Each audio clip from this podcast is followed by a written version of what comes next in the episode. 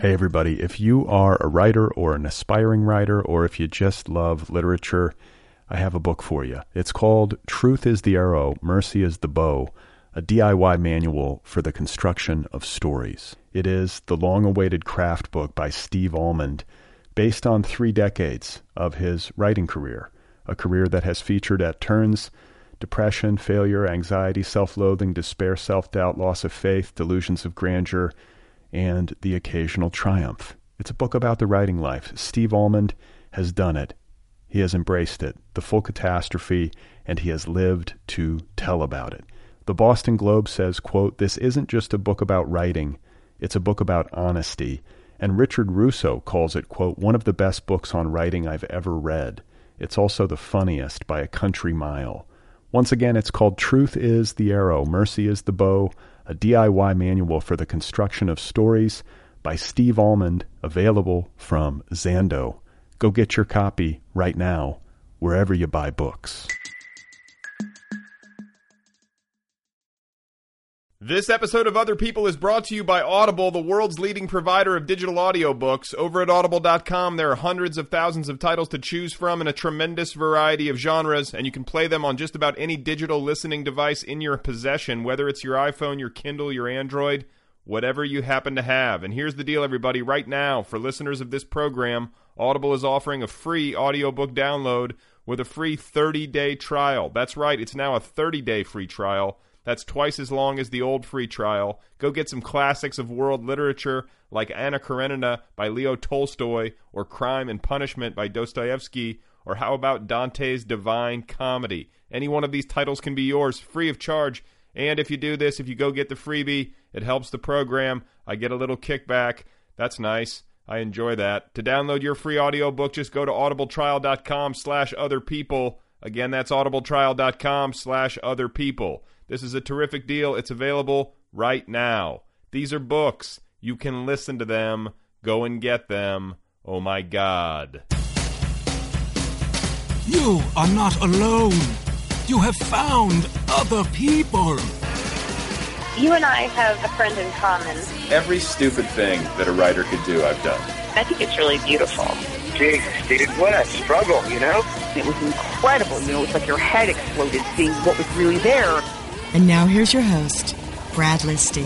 Just one person at just one time. Right. All right, everybody, here we go again. This is it. This is other people. This is the voice in your head. This is me talking into your brain. My guest today is Maud Newton, the infamous Maud Newton. For anybody who spends any amount of time online in book world, she is a veritable household name. She's a writer, a blogger, a reviewer, and an attorney at law. And she's at work on a novel, an excerpt from which won the 2009 Narrative Prize and she's written for a variety of publications, including the New York Times, the LA Times Book Forum, the Boston Globe, and the Awl. The Awl? The Awl. Uh, just to name a few places. And I'm very excited to have her here on the program. Uh, and I should mention that this is the 50th episode of this program. 50 episodes. We've made it. Uh, thank you once again to everybody for tuning in over the past few months and uh, giving this thing such a good launch. I appreciate it a ton, and uh, I look forward to more. So, uh, otherwise, uh, where to begin? I want to discuss AWP. I'm just back in Los Angeles after a weekend in Chicago, and uh, there's plenty of you know plenty to talk about. Uh, but more immediately, I want to talk about AutoZone. I want to talk about AutoZone. Uh, I spent a few hours, not a few hours, a couple, two and a half hours at AutoZone today, of all places.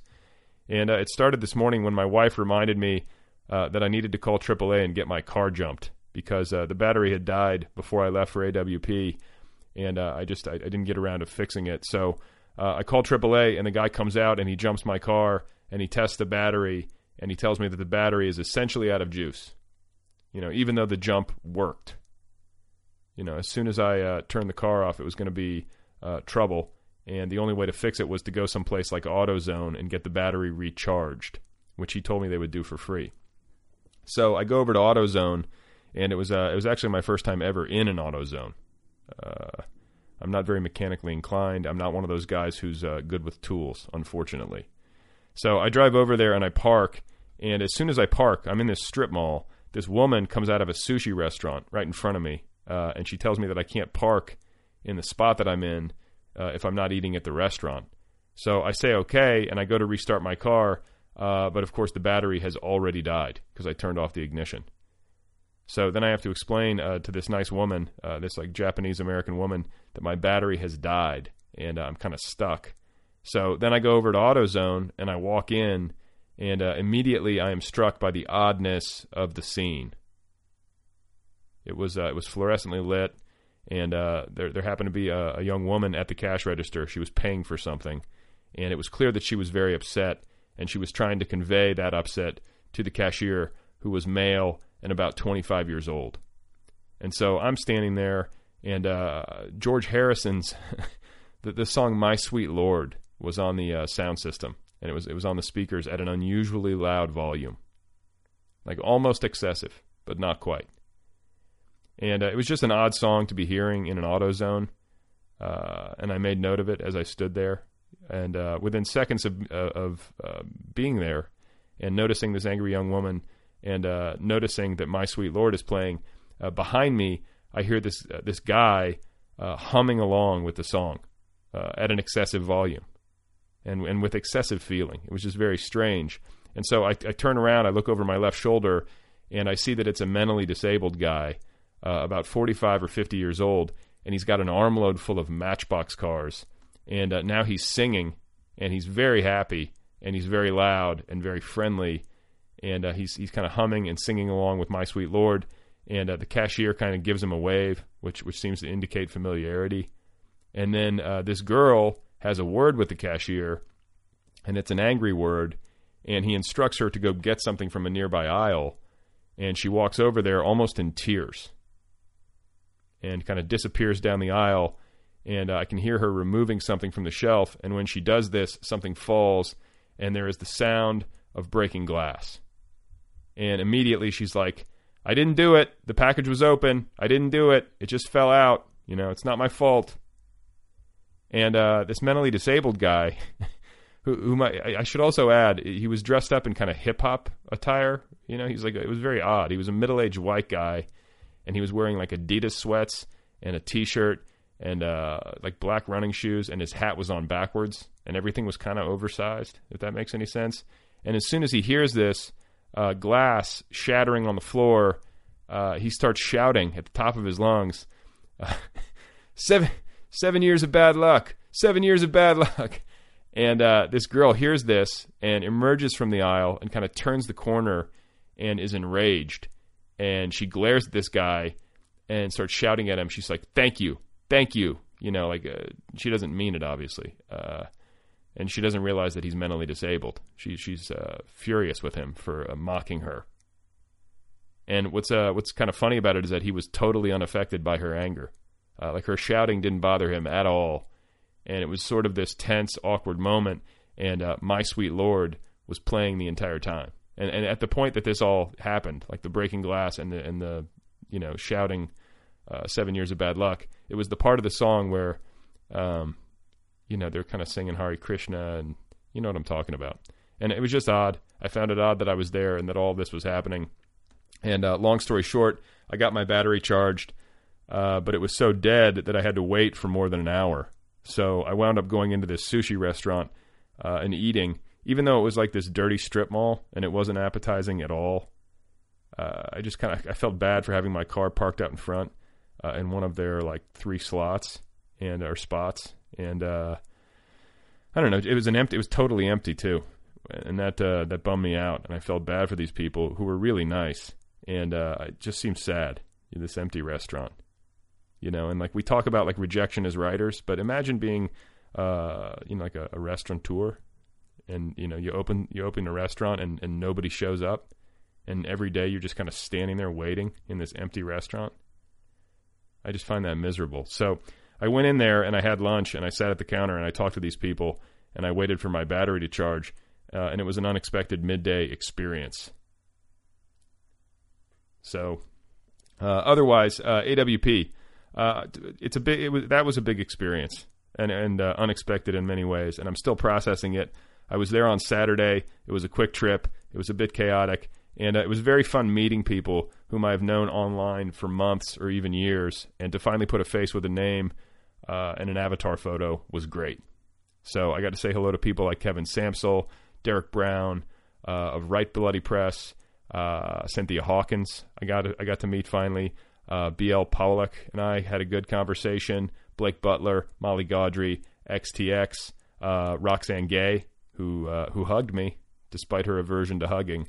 Uh, Adam Wilson, who's been a guest on this program, Laura van den Berg, Zach Dodson, uh, Melissa Broder, who will be on this program soon, Elissa Schappell, who's also been a guest. So the list goes on, and I'm forgetting quite a few people. And if you're one of them, please forgive me.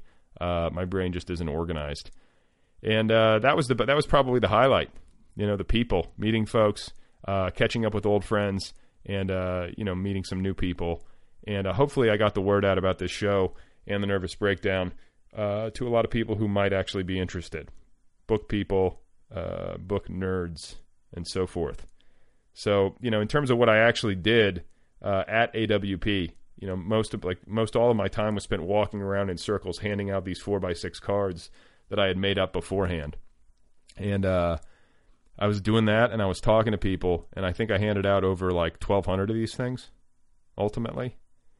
And uh, a lot of people had heard of the show and were were actively not actively listening when I was talking to them, but you know had had listened to quite a few episodes and uh, were fans, which was nice to hear. And uh, ultimately, uh, you know, I, th- I, think I wound up giving the same explanation of what I was doing several hundred times in a six-hour span. Like I can't, uh, I can't overstate that. I was I was talking, and I was saying essentially the same thing, and I did it several hundred times in six hours, which requires a lot of human energy. Uh, it was like I, w- I was talking so much that I got dehydrated. uh, it was too much almost, and and you know I'm a social person, or I can be. I'm kind of right in the middle of the spectrum. Like I can do either thing, really. I can be social, uh, or I can be by myself. Either way is fine. I think I like a little of both. Uh, but in this instance, I was hyper social and hyper talkative and functioning at a level that was way beyond my normal capacity.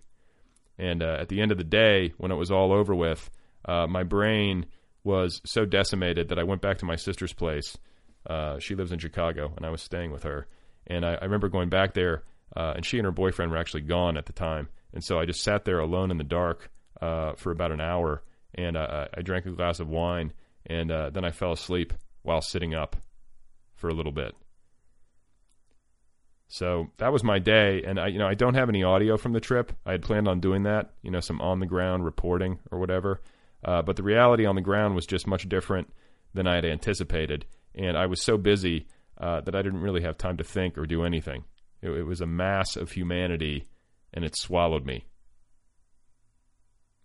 And uh, you know, I got to say, I feel a little deficient in that scenario to some extent.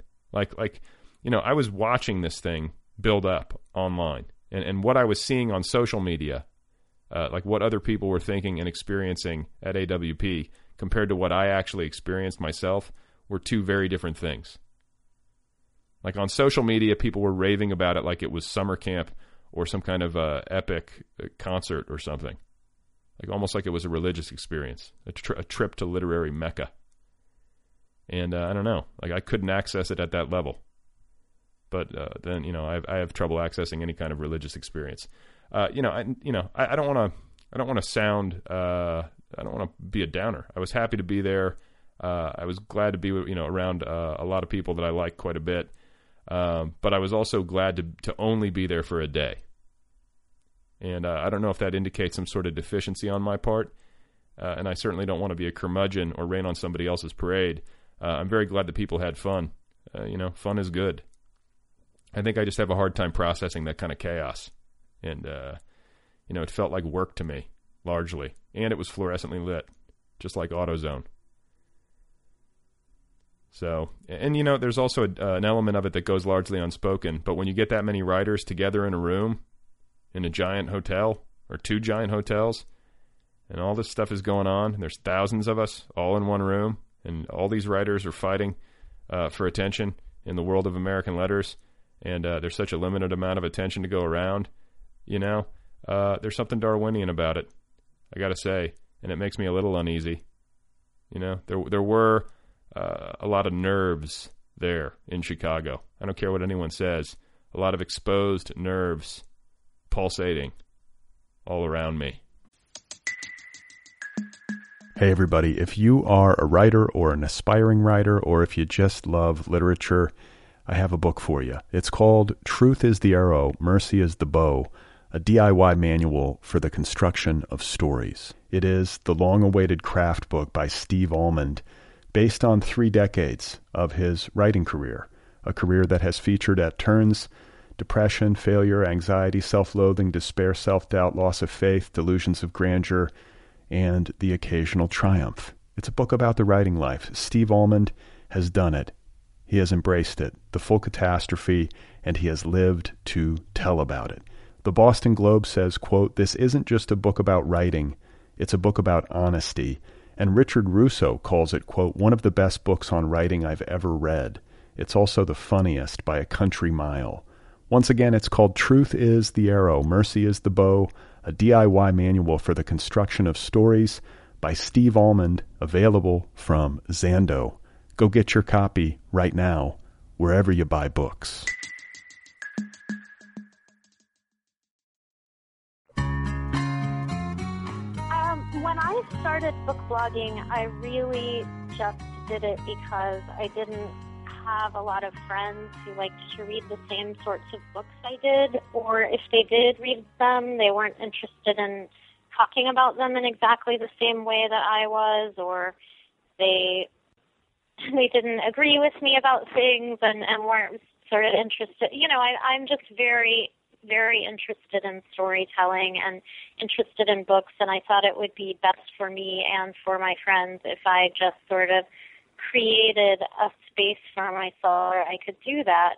And um, And what year was this? I- this was like this was almost 10 years ago. So this was in May of 2002 and and I think you'll find um you know, I know Jessa Crispin who's a friend of mine now started Book Slut um a little before I did and hers was one of the sites I was reading um that motivated and inspired me and Laila Lalami, who had at the time a site called Moorish Girl and who has since published a collection of short stories and a novel.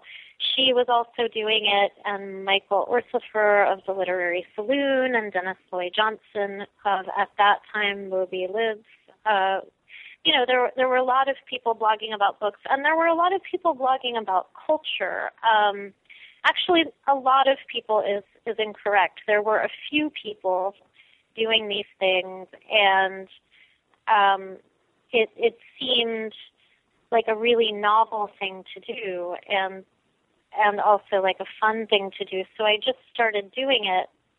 And I guess what I didn't realize when I started doing it is that I felt like we were all having this uh, informal conversation with each other, or just sort of randomly putting our our thoughts out into the ether, almost in a sort of journaling way, um, but but something a little bit more formal than that, and um, and you know maybe once in a while someone who liked the same books we did would find us, but um, but actually what happened is that a lot of people who were professional critics and journalists started started reading blogs, and I think that was something that we didn't foresee.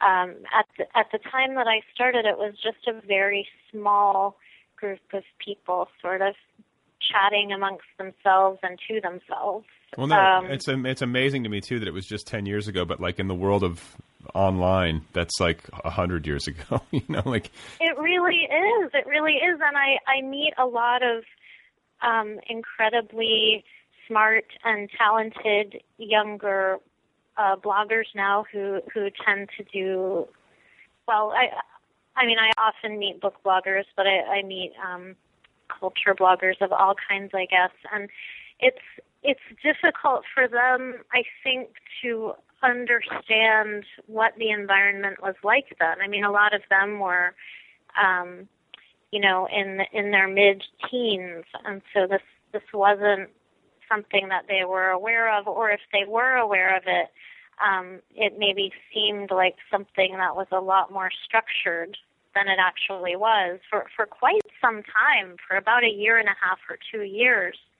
Um, it was a very small pool of people who were doing this, and you know, most of us have have met in real life. Most of that early group of people, um, at some point, we've we've encountered each other because it was such a small group that um, inevitably, if someone was coming to town, even though most of us were a bunch of introverts, we would just be like, okay, well, let's all go out to a bar and meet each other. Um, And did you like each So- other? Was there any bad blood, or was it, it was generally like you you totally got along? um, well, I think for the most part we did like each other then, and and obviously there there's there's been a lot of water under the bridge since then, and um and and some of those relationships, um, you know, have have become closer, and some, to say the least, have not. Um, but yeah, I mean, it was just a very friendly thing. The stakes were really, really low. We weren't making any money from it. Um, and I, I still don't make any money from my blogging itself, which which is something, insofar as my book blogging is concerned, that I've always insisted on. Why? Because I, um, I just don't really. Yeah, I mean, obviously, if I if I were to write a guest post for some other venue and it were a blog and they offered to pay me, I would happily take that. Um, but for my own site, I I never wanted to feel like I had to do it. I never wanted to have to deal with advertising um, and the sort of ethical conundrum, conundra. I'm not sure what the plural of that is. Um, that that raises. So, I, um, you know, and I have a day job, and I I really didn't want my blog to become another day job, and um, And what is your day so job? I I write about tax law all day. Oh wow. Okay. Yeah, I don't I don't work on Wednesdays, but yeah, I, I write and edit materials about tax law. And So- do, do you like that, or is that something that you you feel like you do to pay the bills? Can you can you talk about that? I mean, Uh, well, you know, I I used to like it quite a bit because I I was extremely interested in tax policy. I worked when I was first out of law school. I worked for the Florida Department of Revenue as an attorney, um, and I I was um, basically, you know, there's no personal income tax in Florida, so m- more or less all the disputes I was involved in were with corporations, usually large ones, and um, it gave me a, a satisfaction to feel like I was making sure that these corporations were giving the state what the state was owed.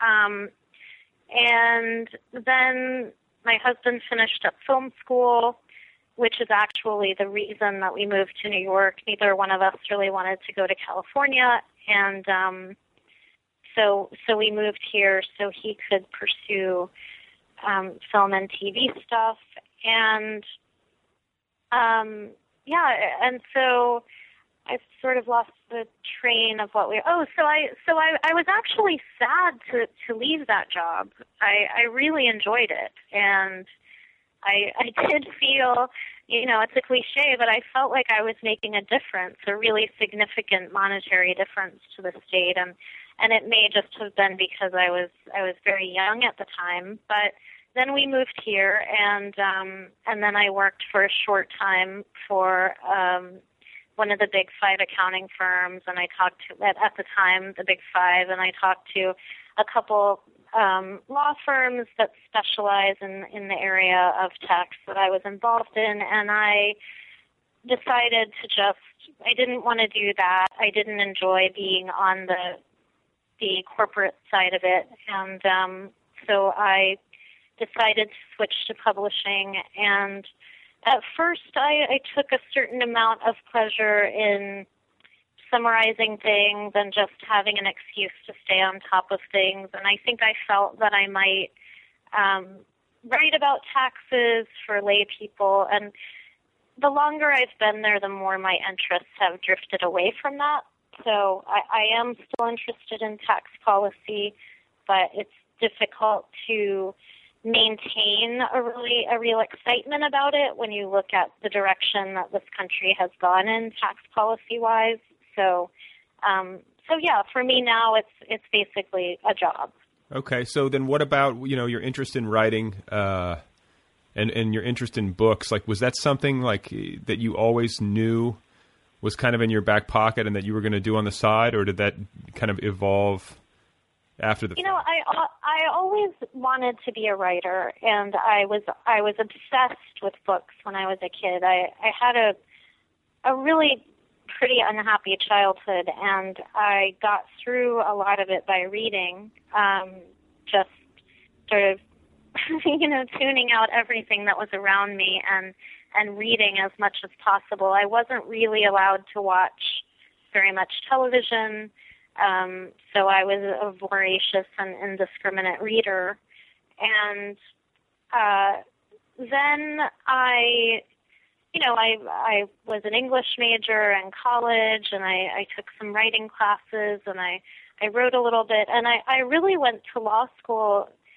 um, as a capitulation to my father, who who put a lot of pressure on me, and who uh, basically, you know, wasn't going to help me pay for for any other kind of graduate education, and um, and to be fair to him, though though we are estranged, um, you know, I I was really not sure what to do with myself. I I wasn't really sure how, how being an English major was going to help me get a job, and so I just you know and and frankly this is this is a testament to what a slacker I was at the time. I took the LSAT and then the GRE was the following weekend, and it just seemed like too much trouble to take two standardized tests two weekends in a row. So I just sort of failed on the G- GRE and and took the LSAT, and then I was like, okay, well, I guess I'm going to law school then. That sounds um, that sounds so much like my decision making process back when I was young. yeah, it was really bad. I mean, and I knew I was going to hate law school, and and I did.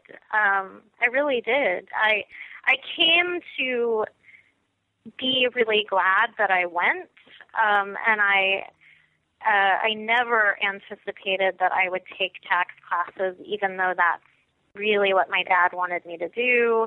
You know, he ha- he's an extremely extremely conservative person, and um, he had always said that you know my sister and I would go into business with with him, and we would all be lawyers together.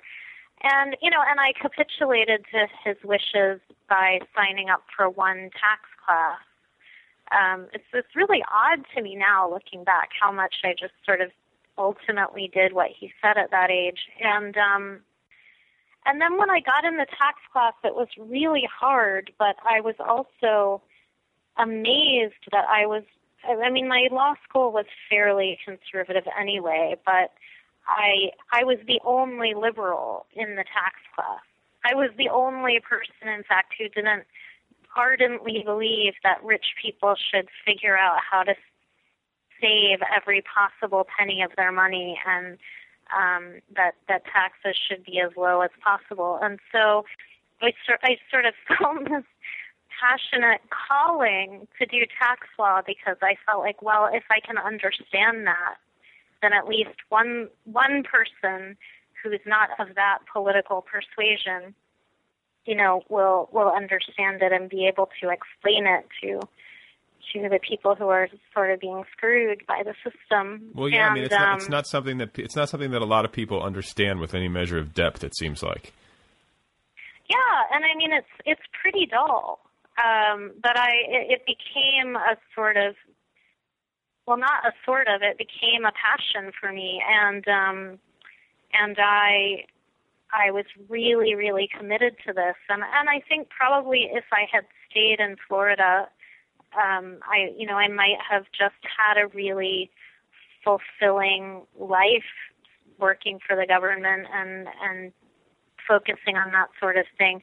But even then, um, even when I was working for the state, I was I was starting to write again. Um, I had worked for a law firm for a little while, and I, I hadn't had any time to write, and I didn't have much time at all to read for pleasure when I was in law school, and um, and I think actually one thing that I felt really strongly, you know, after law school, I, I had this experience of being really unsure what to read and I would I would see stuff on tables and I would pick it up based on blurbs. I was, you know, sort of target consumer for literary fiction. I loved stories.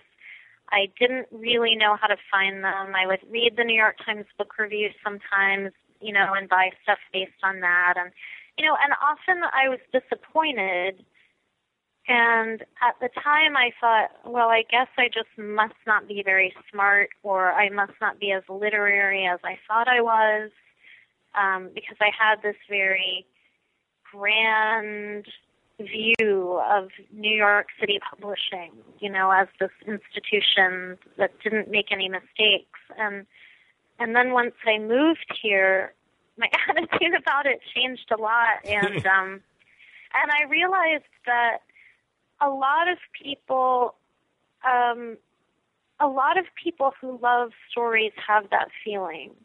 They feel they they pick something up based on maybe they listen to NPR, so they read a review there and they're like, "Oh, this sounds cool," and then they pick up the book and they're like, "Actually, I don't like this at all." Um, and and that happens to them a couple, two or three times in a row, and then they start to feel like, well, maybe contemporary fiction isn't for me, or maybe, you know, maybe I should just read the classics, or, you know, um, you know, they they just start to feel intimidated, I think, and and very outside of that whole world. And when I started blogging, I think I was I was it was a way of coming back from that feeling, I guess, a way of um, this this sounds really grandiose, but reclaiming books for myself and just saying, well, this is what I like and this is why I like it and this is why this thing didn't work for me. And you know when I when I first started again I, I really had no idea that that I was going to be someone, you know, people were paying attention to. I really, it really felt like a small, fun conversation I was having with a few people. Well, when did and then when did it change? Like, did you could you can you pin it down? Did you do you remember a moment or a you know a period of time where you could feel a shift happening? I think that I know it. Hmm. I know that it really changed for me. It changed a little bit when New York Magazine called and wanted to include me in a, a little piece they were doing about blogs. Um, but it really changed for me a couple months after that. I believe it was October or November of 2003. Um, a writer named Jennifer Howard wrote an article for the Washington Post called It's a Little Too Cozy in the Blogosphere. And it was a real critique of this world um, that I was I was intimately involved in, which she perceived as very cliquish and insular and um, and exclusionary, you know, and and my response at the time, and still basically my response today is, well, you know, the price of entry is pretty low. You know, you just go to at the time Blogger or whatever and hang out your own shingle and start blogging. You know, it's I, I mean, especially then, um, it was such a small group of us that that we were really engaging with almost everyone who was in it.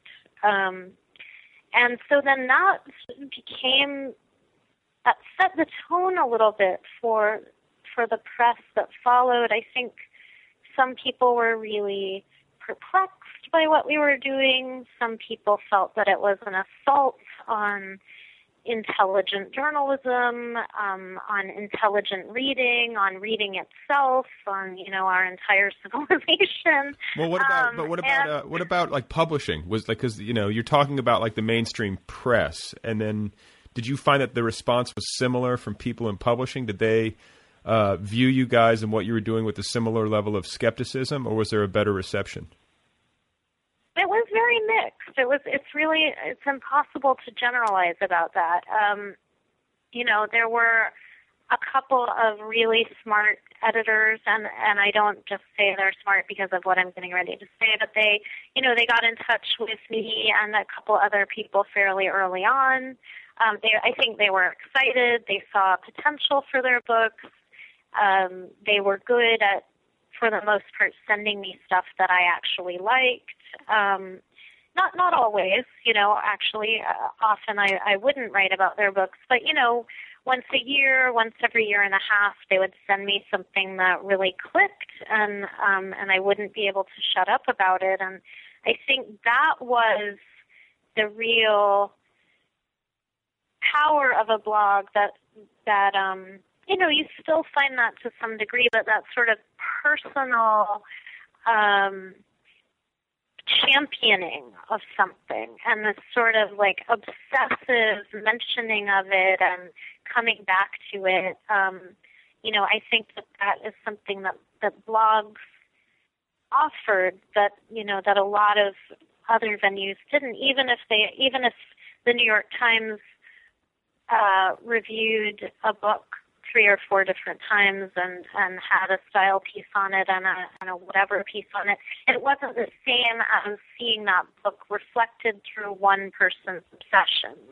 And so I think that was some some editors saw that you know Mark Sarvas or Jessa Crispin or um, you know I, I'm going to insult people by by forgetting to mention them, but you know George Murray of Book Ninja or you know a, a lot of people who Lizzie Skurnick, you know we would become fixated on something and then it was just this um, and and sometimes other people would read it online as a result and there would be a conversation and you know, but then at the same time, there were publishers who were, and I think still are, um, skeptical about the value of personal blogs, uh, which are which are a form that has um, receded a little bit. I think.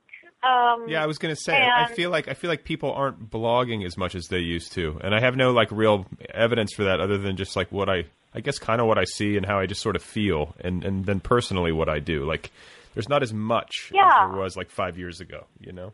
And why do you think that is for you?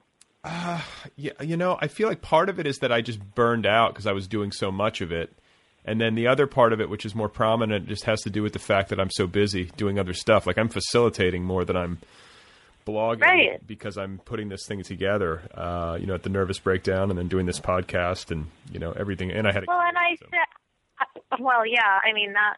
Wow, that's a lot. Um, I, I didn't the have nervous one, but, break. You know, my, right, my right. wife had the child, but I uh, I'm helping I, to raise it.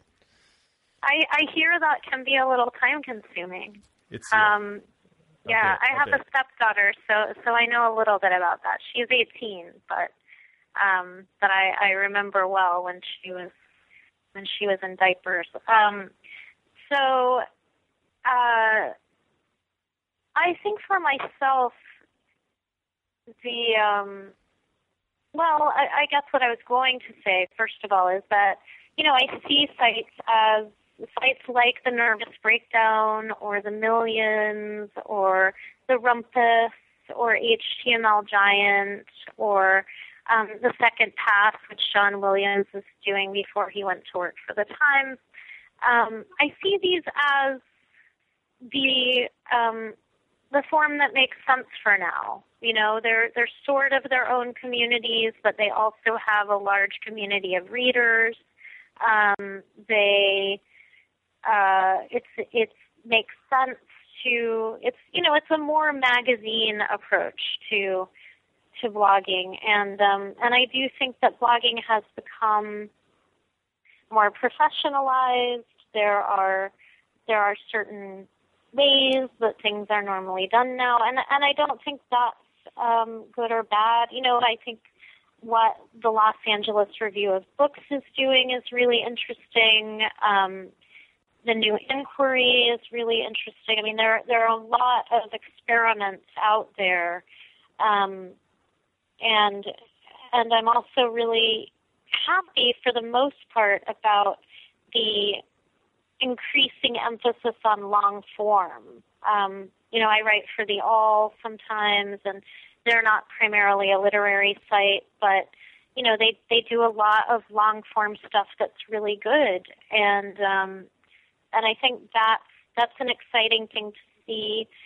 The the personal blog, um, yeah, I mean, I I think I'll keep doing mine intermittently at about the same level that I've been doing it for the last couple of years because I, it's it's comforting to me to have it there and to to check in once in a while and if I want to post a bunch of stuff in a week I can um but I don't think that that's what people are primarily looking for on the internet now. I mean, a lot of that sort of thing has migrated to Tumblr and Facebook and Will you explain to me what to- Tumblr is? Like I, my my own personal website is on a Tumblr and I don't even know what Tumblr is. Like what's the it, it's just like a social media blog thing. I know I should probably know this, but like what Oh, distinguishes I think it? that's right. It's it's a it is a blog, um, but it has this, you know, the the reblog feature,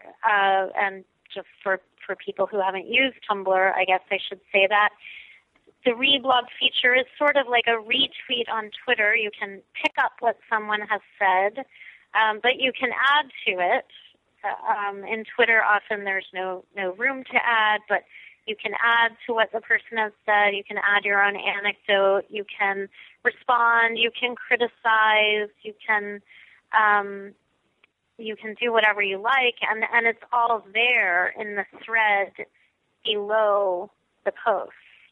So it has this hybrid blog, Twitter, Facebook um, quality, and it's um, I, I think it's an exciting form. It's uh, I- you know Laura Miller, Salon's book critic, and I have uh, recently started a website that's about basically about the iPad and other tablets and about the potential for art and storytelling on those. Um, It's the Chimerist. How do, you, how do you pronounce this? It's the it's called the the Chimerist, the Chimerist. I say I say chimerist. Chimerist. Um, there you go. Yes, yes. I and I, I believe that's how Laura pronounces it as well. Um, although someone recently said chimerist, and um, Laura and I have done almost all of this in email. So I'm so I'm you know I'm, I feel like I need to check with her and, and make sure that I'm pronouncing it the right way. Uh, but or or at least that we're agreed on pronunciation. But I, I think it's I think it's chimerist. Um, and uh, yeah, so that's on a Tumblr, and And what is that? um, Where can people find that? And then what exactly is it? it is at thechimerist.com, and uh, I think we're still figuring out exactly what it is. We're both people who love books and technology, which I think makes us a little bit weird uh, because for understandable reasons, a lot of people who love books are, are a little skeptical about technology and they want to hang out with their books. And I, I totally understand that because I, I love to hang out with my books. Um, but I, you know, I was a real early adopter of the internet and, and Laura even more so. She was one of the founders of Salon and I'm just really interested in the different ways that people communicate. I'm really interested in different kinds of storytelling, even though by and large I end up, you know, gravitating most toward um, toward novels, you know, as far as written storytelling goes, or, or toward, you know, works of of you know, literary nonfiction or or biographies or what have you. Um, you know, I I'm excited about the tablet computer. I think it's a new thing, and and Laura's excited about it too. And so this is, I think, an excuse for us to be adventurous, to try new apps, to talk about them with each other, and when we feel like it, talk about them on the internet. Um, and and we'll see where it goes. I don't I don't really have a clear picture of of of what we're doing yet. Well, and, but that's um, that sounds that's sort of part simi- of the fun. well, no, that sounds sort of similar to how you started book blogging. I mean, because it brings me. Yeah, that's how I feel about it. I, I have the same sense of excitement about it. I feel a kind of uncertainty about what it is and and an excitement and uncertainty about where it might go. And I also feel very much like hey you know if both of us or one of us decided to walk away in 2 weeks that would be fine. Um so so yeah it's it's kind of a weird project. And you know, considering that I'm trying to finish a novel, maybe maybe not the best thing to have launched right now, but Oh, I can relate. To, I can relate to that more than you want to know. I well, no, I I'm always interested in other people's uh, stories of procrastination. Well, it's just Uh, like take- writers can really come up with some amazing stuff. uh, or just like, or I just, or just being like excited by too many things, like you know, and easily distracted. You know, I feel like that's my problem. Exactly. I, I jump into things so easily, and then all of a sudden I'm uh, I'm up to my neck in it. But you know, one of the things before we we uh, shift gears that I wanted to ask you, related to what we were just talking about, is the issue of timing. Because things are changing so fast, because the landscape, you know, seems to mutate in significant ways, like, you know, uh, every year, if not more quickly than that. Uh, when you look back on when you got into book blogging, uh, in particular, and then you compare it to, to somebody who's trying to start now, do you ever do you, do you feel lucky that you? Have, Oh, I feel ab- absolutely lucky. I I think it was, um, yeah, I, I do. I I think that um, it was it was largely a matter of timing, and that we, you know, we started at a time when when no one else was doing this, and you know, uh, three years earlier, I probably wouldn't have done it, and three years later, I might have been doing something else, and um, I, absolutely, I feel I feel incredibly lucky. Because- uh, but I also feel that the internet is still an amazing place for people to create their own thing. You know, I mean, to me, the chimerist is is that.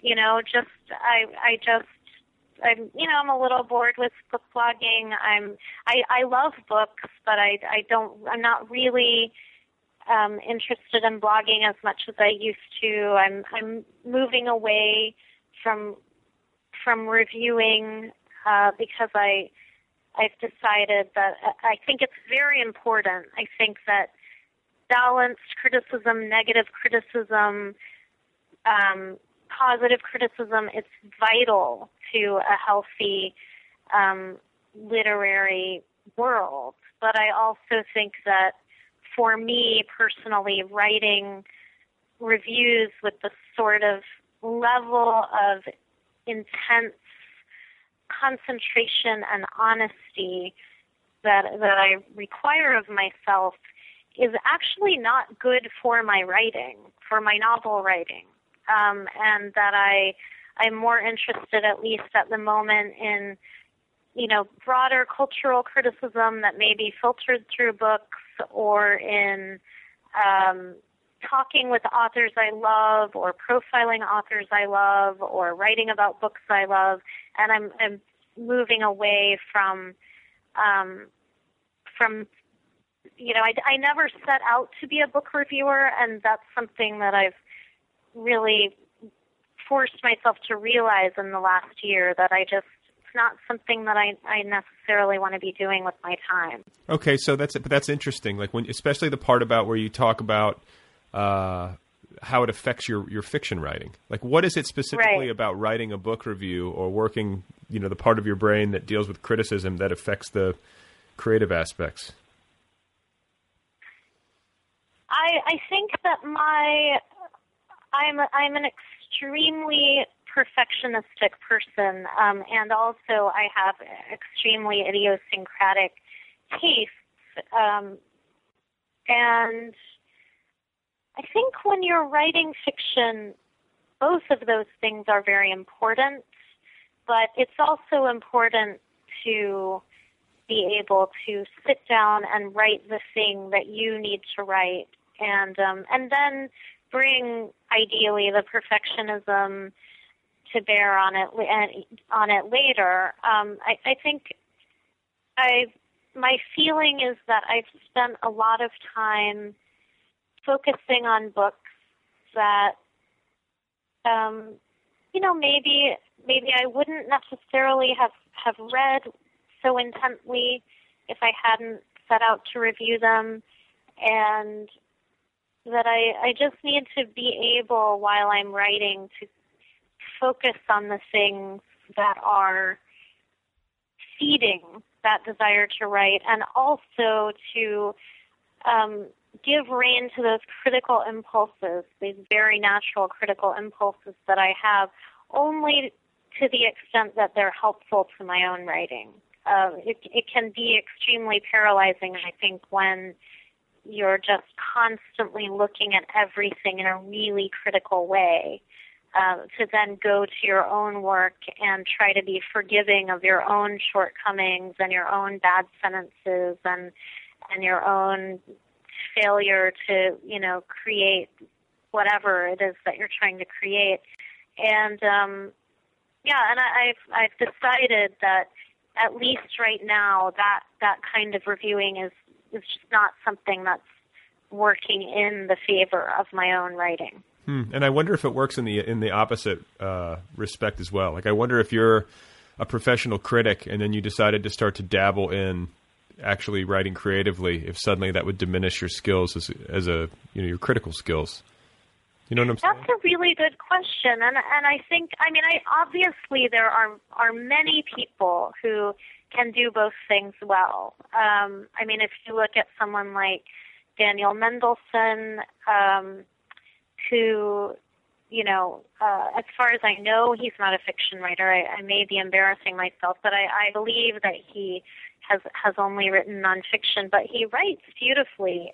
Um, I, I mean, I I disagree with him um, often, but he he writes beautifully as a critic and um, and just as a as a writer, as a storyteller, and uh, so it, so it's hard to generalize, but I'm sure that there must be critics who um, whose critical uh, acumen or, or critical standards are thrown off balance a little bit as they try to to write um, more creatively.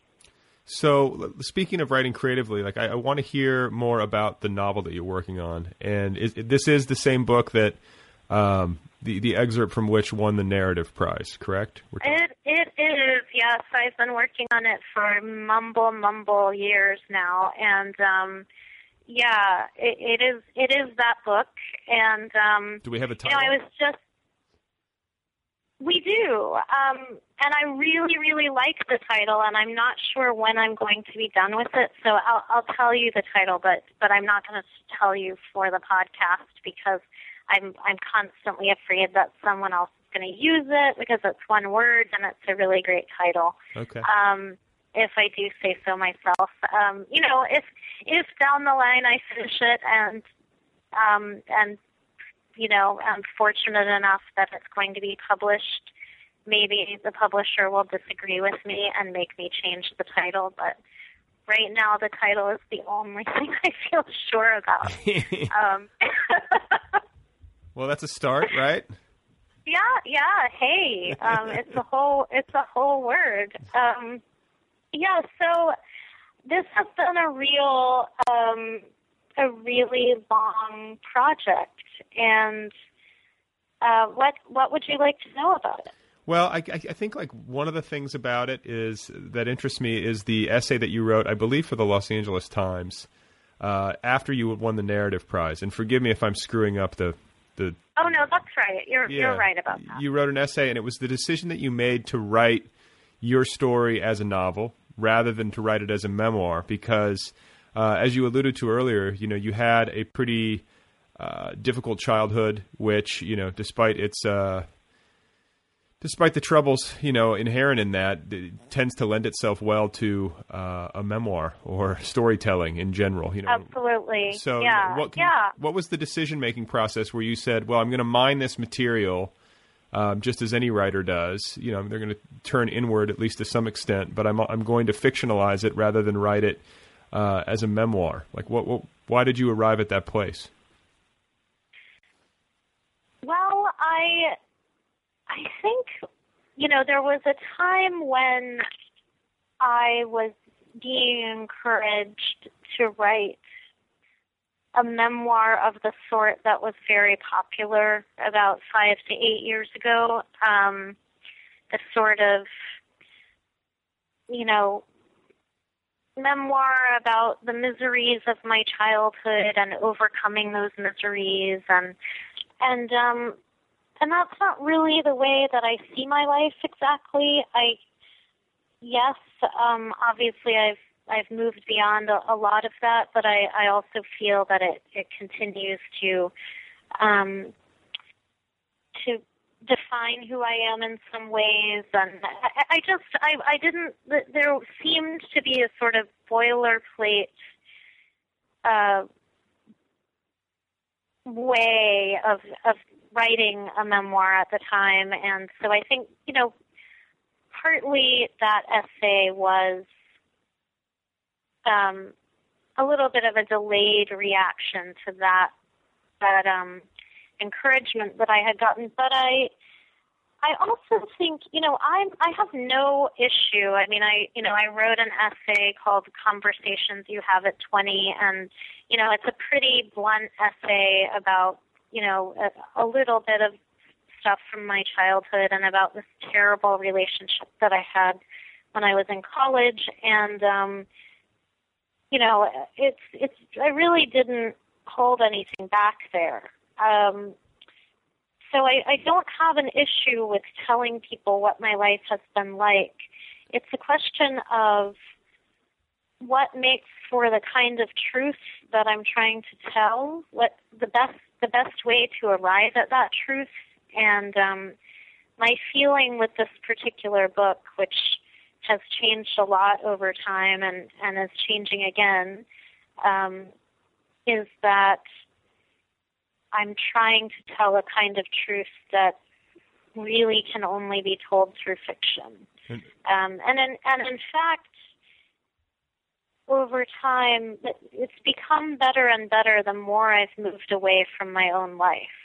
So um, I'm taking feelings from my own life and to some degree experiences from my own life, but I'm I'm changing them into something different. And it may be that later on I I will write essays about about some of the things that actually happened, but I just don't really feel a desire to write a memoir. And um, you know, I, I had a lot of ideas about why that was when I when I wrote that LA Times piece, and I still stand by a lot of what I said there. But I I think also it's it's just a personal preference.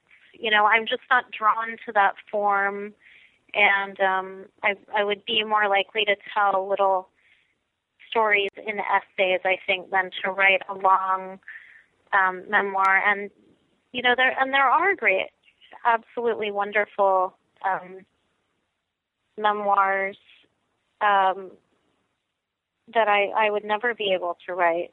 So I, I feel a little bit like I, in the moment, I I was a little bit more dismissive of the genre than I actually um, feel is is right. Yeah, well, I mean that's fair though. You know, like that's the thing. I mean, it, it's people sometimes I think hold you know writers. Uh, or people who are thinking aloud publicly, you know, to a, to that uh, like an irrational standard, which is to say that it, you know you can't change your mind, or you know that once it's said, that's what it always you know that's how you always feel. But you know, it's always just kind of like a stamp in time, and then things mutate. You know. Absolutely. I mean, I read this memoir last year, uh, written by this um, she she lives in LA and she's lived in New York, but she's a British writer uh, from London named Emma Forrest, and um, it it was just such a lovely memoir. It was about her um, relationship with her psychiatrist who died, and it was also about her relationship with Colin Farrell, um, the actor, and uh, who who had been her boyfriend, and it was called Your Voice in My Head, and it was uh, a completely unique piece of writing that I still um, that I still think about often. There was a line in there, something like um, "Mania rushes like."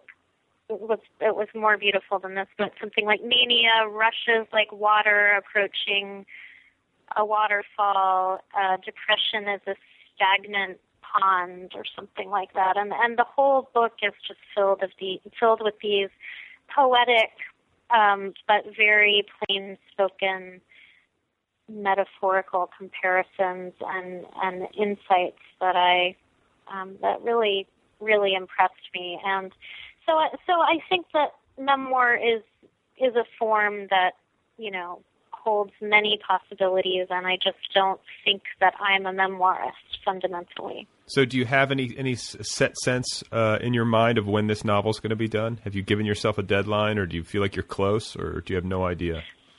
Well, I had given myself a deadline, and I I finished um, most of a draft of it, the, the vast majority of a draft of it, and I I showed it to um, a friend of mine with whom I had you know, she's an agent and, and we had talked about the possibility of working together, but I, you know, I had also talked with a lot of other agents over time and I, I wasn't really planning to make a decision when I showed it to her. I just showed it to her to kind of see what she said. I knew it still needed some work. And I really felt that what she said was right.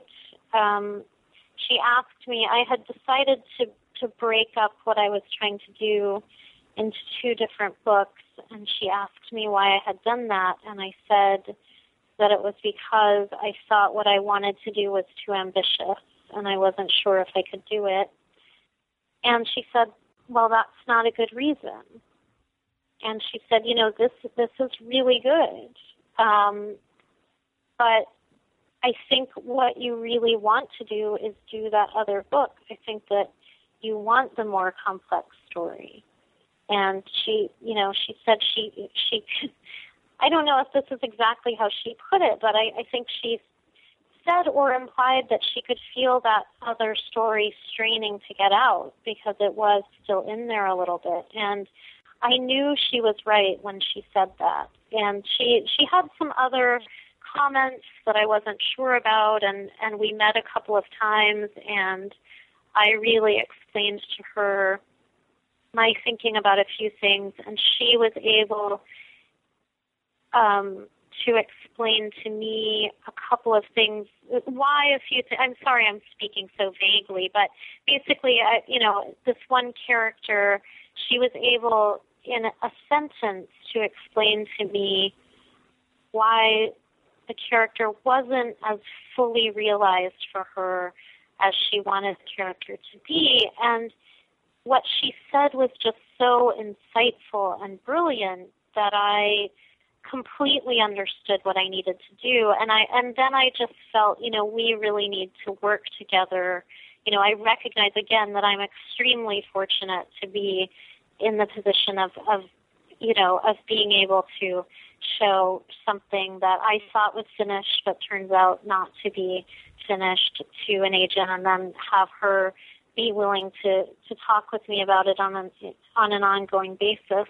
Um, I, I do recognize that that's really a luxury these days. Uh, but I, I really trust her. And, you know, I've talked to other agents over time and, and they've had some really good thoughts and whatnot, but I, I just knew after our conversations that that she was the right person to work with and that she really got what I was trying to do and that she was she wasn't going to be to tell me no that's not working you have to do this instead but she was going to be able to tell me okay well here's why this this isn't fully there yet. Here's here's the thing that's missing from what you're trying to do.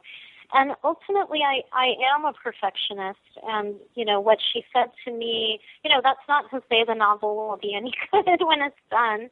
That's, that's up to, to critics to say. But, um, you know, obviously I hope it will.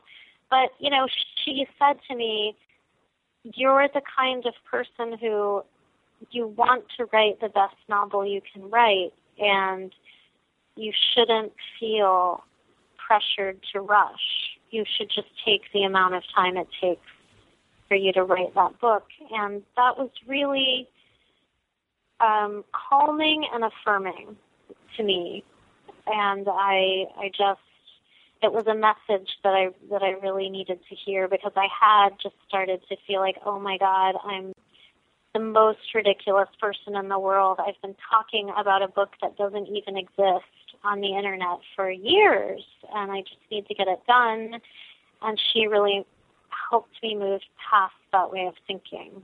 Um, That's so- that's interesting to hear. No, I mean because I'm I'm talking about the book that I'm working on on this show, and then some mornings I'll sit down to work on it, and I'll be like, "Oh God, I better this better be good," you know, like I, I better get this done soon so that people know that I'm not completely you know full of it or whatever it is. But you know, it's it's an odd tension in creative life, and I've talked about this recently with people, uh, possibly on this show, where uh, you know, always in hindsight, it seems I look back and I get very nostalgic about the actual process of writing something and how much fun it was. You know, when I'm looking at, looking at it in the rearview mirror, but uh, when I'm actually working on something, there's like this almost desperate desire to to get it over with and get it out of me. You know what I'm saying? Like it's this weird tension, like where I look back on a God, you know, the the doing of the thing was really the good part. right.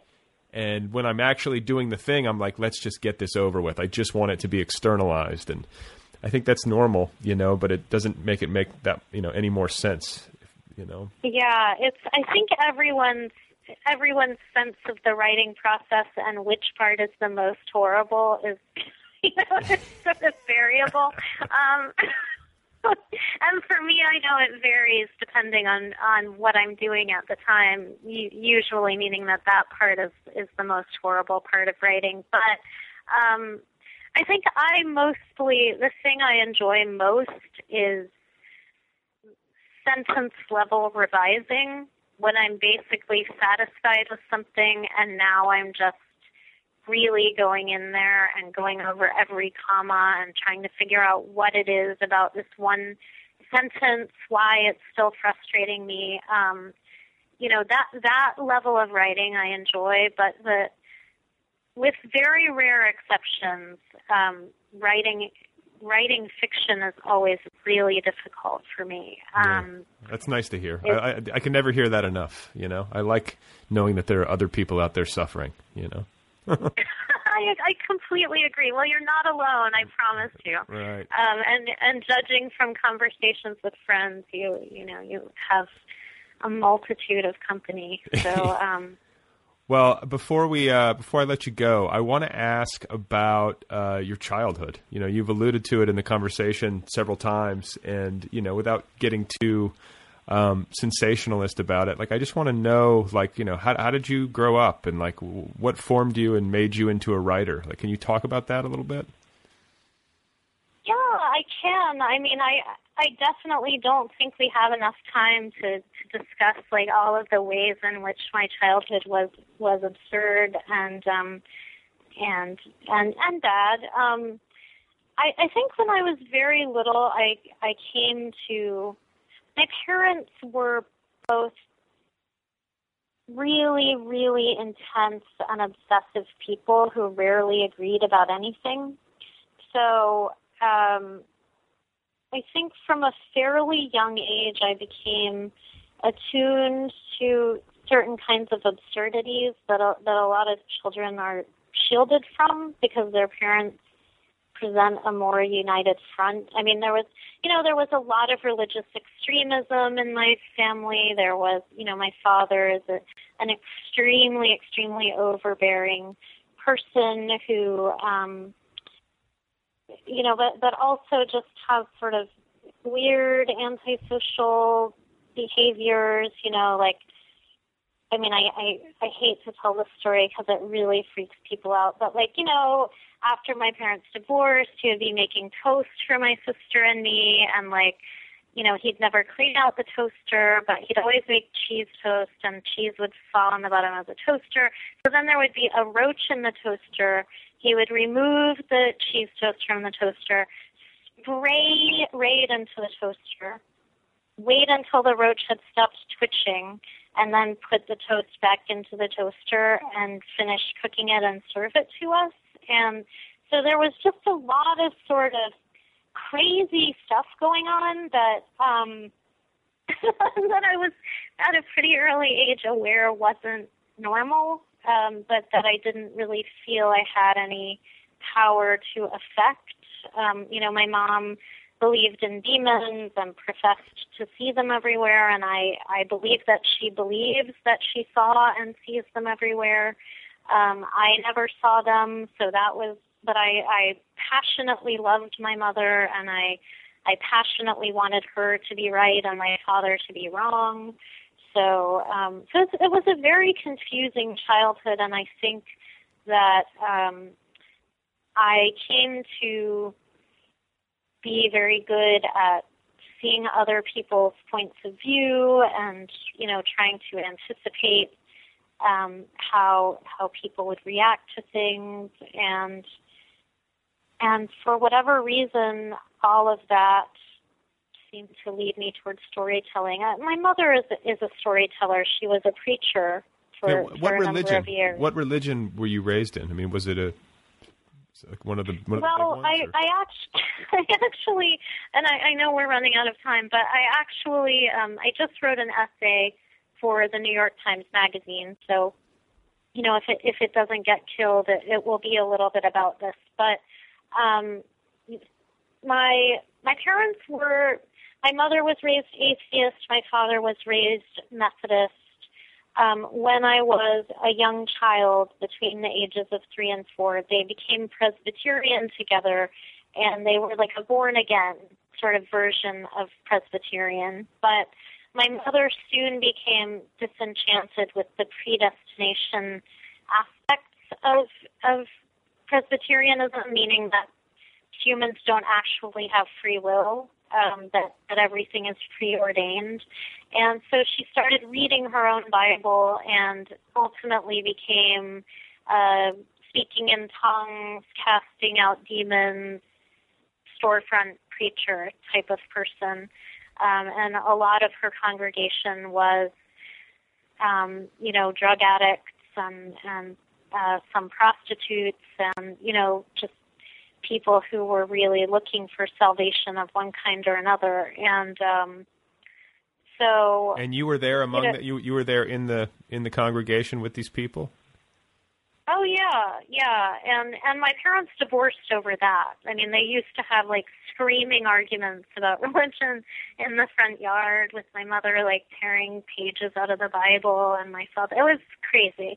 Um, but yeah, and then I, I wrote a little thing for Granta a number of years ago about it's, it's online. It's very short um, about this prostitute who went to my mom's church, who, unbeknownst to my father, was living with us before my parents got divorced, and she was um, she was living in my bedroom, and A very Uh, a very normal childhood experience.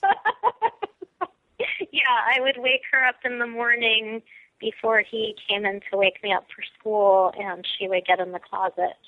Wow. So, um, yeah, so it was. I mean, and and this is sort of just really scratching the surface of of the the bizarreness of it all. But um, but yeah, so so I I think I'll just stop there. Yeah, well, and you know, there's uh, you know, a lot of this stuff. I mean, I can you say this and you just skim the surface and you get started and immediately like I'm, I want to read about this. So I kind of understand. You know, it helps me to understand why people were pushing you in the direction of a memoir, and at the same time, it makes me uh, interested to see what you'll come up with. Uh, with this novel that you're working on, because I'm sure in some way, shape, or form, a, a lot of these different anecdotes and experiences are going to find their way in there, even if they're reconstituted or you know uh, changed a bit.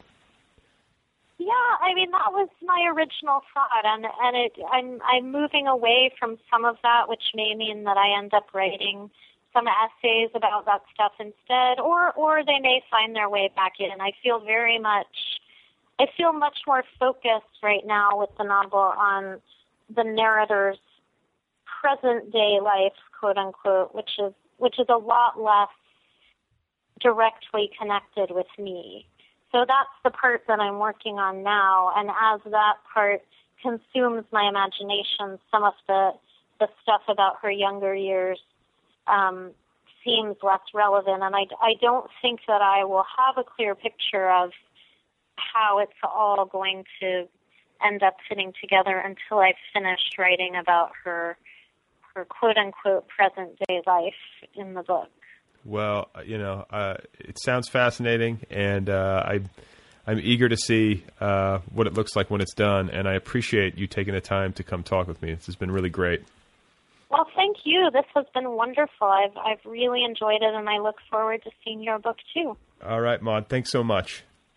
Thank you. Okay, guys, there you go. That's the program. That's Maud Newton. You can find her on the web at maudnewton.com. Uh, she's on Facebook and she's on Twitter. Her handle is at Maud Newton. Don't forget, this show has a website. It's otherpeoplepod.com. And if you're not yet subscribing over at iTunes, please go do that. It's free and it's easy and it's enjoyable. Uh, you can also find the show on Stitcher, also free. So if you're a Stitcher person, please go subscribe there. Uh, if you want to follow the program on Twitter, the handle is at Other People Pod. You can follow me at Brad Listi. The show has a Facebook presence, and if you want to email me, the address is letters at otherpeoplepod.com. Thanks to Kill Rock Stars for the theme song music. Please be sure to check out killrockstars.com. And thanks to Valley Jones for the transitional music. So, uh, final thoughts on AWP and Chicago. Uh, I do have to say, I love Chicago. It's a great town, great people, great bars, uh, amazing food. It is uh, the perfect city in which to uh, have events like AWP, weather notwithstanding. And uh, the travel experience was pleasant, uh, good flights going and coming, uh, except for the fact that American Airlines did not have Wi Fi on my flight home, which I found onerous and uh, unnecessary. you know, and flying in general, always an interesting experience. There was a woman on my flight back to Los Angeles who was comically well prepared for travel. she had her neck pillow she had large noise canceling headphones. She had a water bottle belt, like a, an actual belt with water bottles in holsters. And uh, she also had a lanyard around her neck into which her driver's license and her boarding pass were stuffed. And uh, she was sitting right in front of me, and she was so absurd that she made me feel good about things. Uh, I'm a little bit of a nervous flyer, as I think almost everyone is, at least a little bit. And whenever I board a plane, I'm always looking around at the other passengers, trying to decide if they seem doomed. You know, it's it's always like, uh, is this the group of people that I'm going down with? Is today the day? Is this the group? And uh, and then I saw that woman, and uh, immediately knew that I was okay. Somehow, I, I was just like, "There's no way I'm going down with this broad. No way. It's not happening."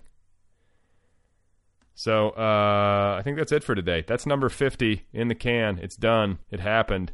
Uh, I'm hungry and I'm going to eat something. Please enjoy yourself. Please remember that Albert Einstein was an agnostic. Please remember that Cyrano de Bergerac was the first person in recorded human history to suggest that rocket ships might one day take us into outer space.